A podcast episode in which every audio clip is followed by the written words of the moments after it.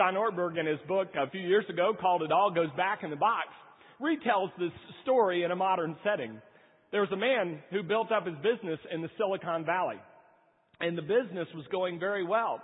And to build his business, he neglected his wife, he neglected his children, but he said to himself one day, I'll be wealthy enough to retire and then I can devote time and attention to them. well, as it turned out, his comptroller told him one uh, day as they looked at numbers together that there was a deal they could make, an acquisition they could make, and with that acquisition, they could all end up being fabulously rich after they sold them the company, and they could all retire and go to Florida or the Bahamas. And so, ignoring the pleas of his wife and family, he set about himself to make this one big deal. One night, he's poring over the numbers, and his wife said to him at 11 o'clock, you know, I'm going to bed. And he said, well, I'll be there in a while.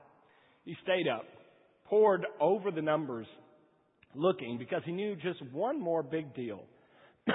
and he could, he could retire. Florida, the Bahamas. He would go and then spend time with his wife and his family.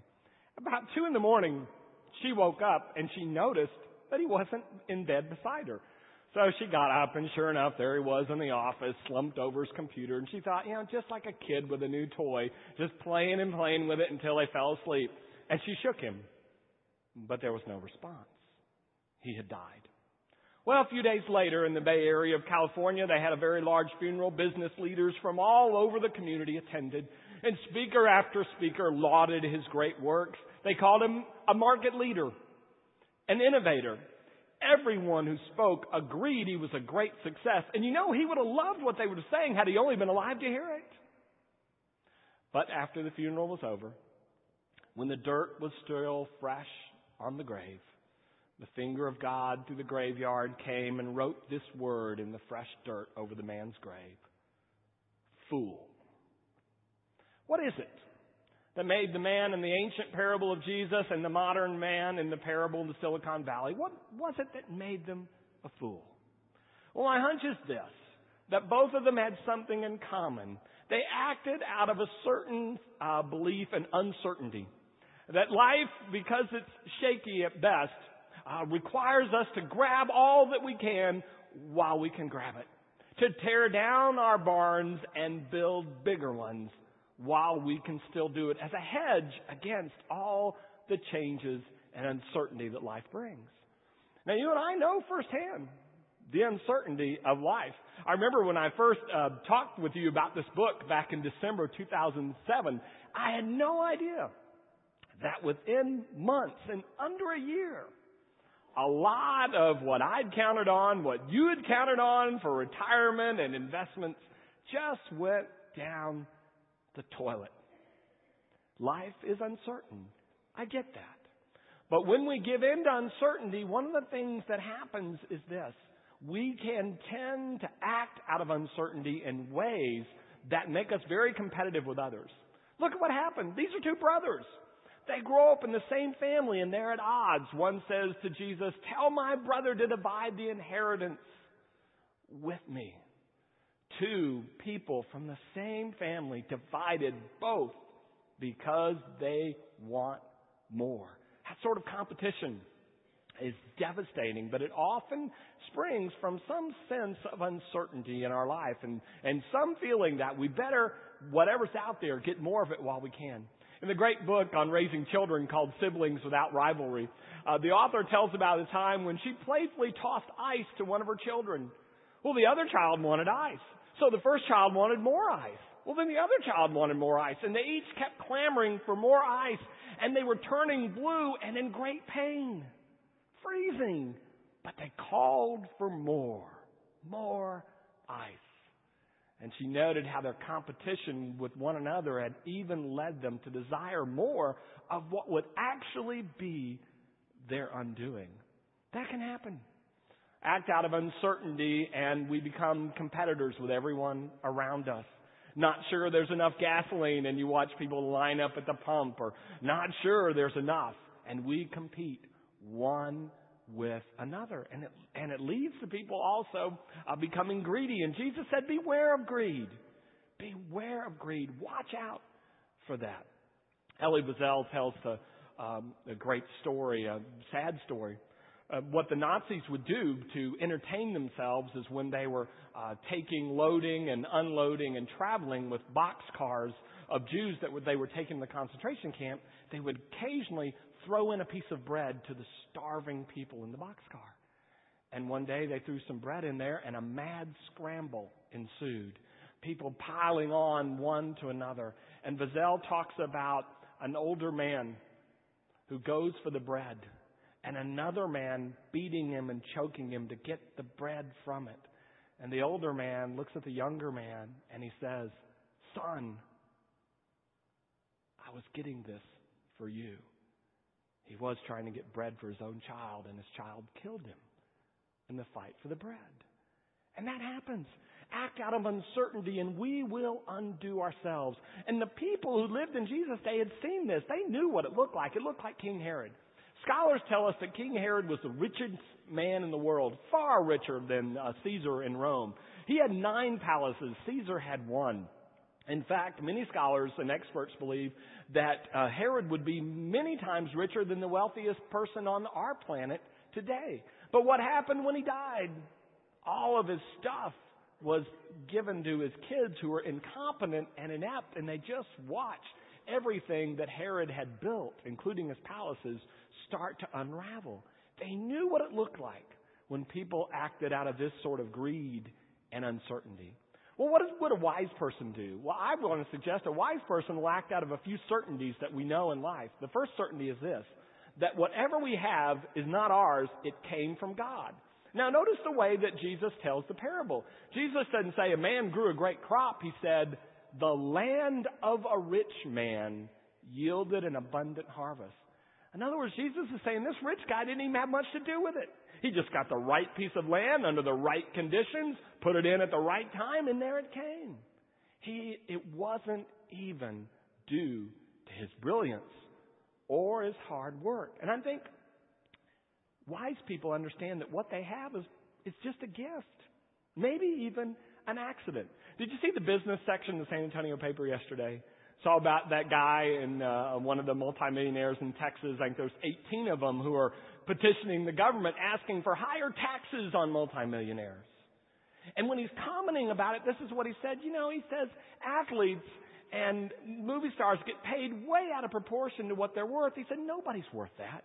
And then he goes on to say most of us who are wealthy just inherited it or we got lucky with a certain patent or invention.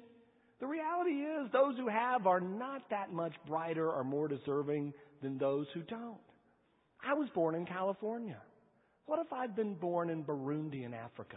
Do you think I would have driven here today? Do you think I'd have this suit to wear? It's an accident. It's a gift, and wise people understand that it starts from the hand of God. It doesn't start from your own hand or your own mind.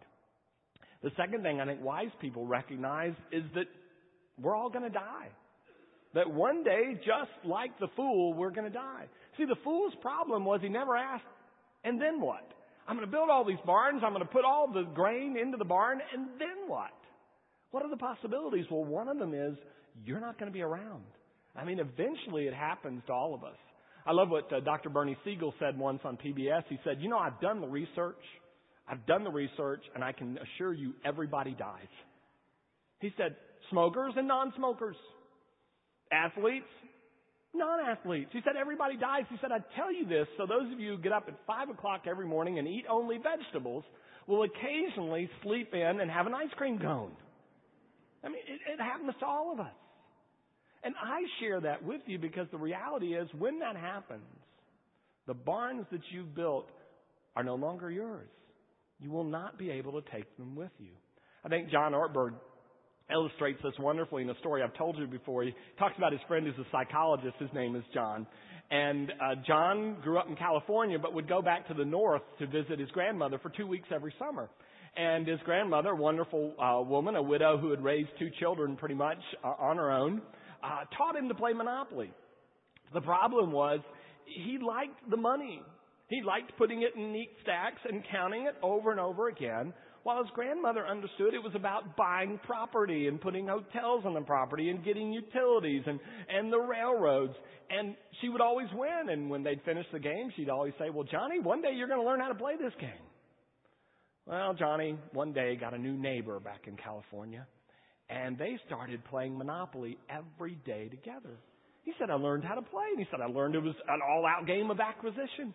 Said, I couldn't wait to go back to my grandmother's house that summer. And sure enough, we start playing. And he said, and I remember when I had her. He said, my grandmother, a proud woman who had raised my mother and another uh, child all by herself, he said, I broke her. He said, it was the happiest day of my life. I still remember where it was. It was at Marvin Gardens. He said, but my grandmother wasn't finished teaching me. When the game was over, she took her apron and she swept all the money, all the hotels, all the utilities, the railroads, all off the board into the box. And she said, Now, Johnny, it all goes back in the box and someone else gets to use it next time. I mean, that's what the fool didn't understand. It all goes back in the box. In one moment, it's not yours anymore if you ever thought it was. I get in my car, I drive away from here, someone runs a red light. It all goes back in the box. I walk my dog on the trail. There's a pain in my chest. It all goes back in the box. The certainty is that whatever we have is from God. The certainty is one day we're going to die, and even what we had to use is not going with us. And the wise person understands those certainties and then finally understands the certainty that whatever God did give us, God's going to want to know what we did with it. Look how many parables in the Bible there are about a master that goes away and then comes back and wants to know what you did with what the master left you. And one day we got to explain the barns. I just don't think God's going to be real impressed with how big our barn was. How much grain we were able, we were able to shove in it don't think those are the answers that God is looking for. One day, it all goes back in the box. And what then? The wise person understands that certainty and begins to see their life not as a matter of collecting, but a matter of sharing. Sees life not in abundance of possessions, but life as an opportunity to invest in things that go on and go on eternally things that bless other people. Probably read a few years ago about the New Jersey philanthropist who, shortly before his death, gave away $600 million to a, a, a charity hospital and a university. And when they asked him about it, when he made the gift, this is what he said Well, no one can wear two pairs of shoes at one time. He knew that it wasn't about collecting bigger barns, it was about giving and investing in others. Because one day, the fact of the matter is, the game's over. It all goes back in the box. And we get to say what we did with it while we had it. Great missionary Jim Elliot once made this observation. A person is no fool who gives away what he cannot keep in order to gain what he cannot lose. May we be found wise.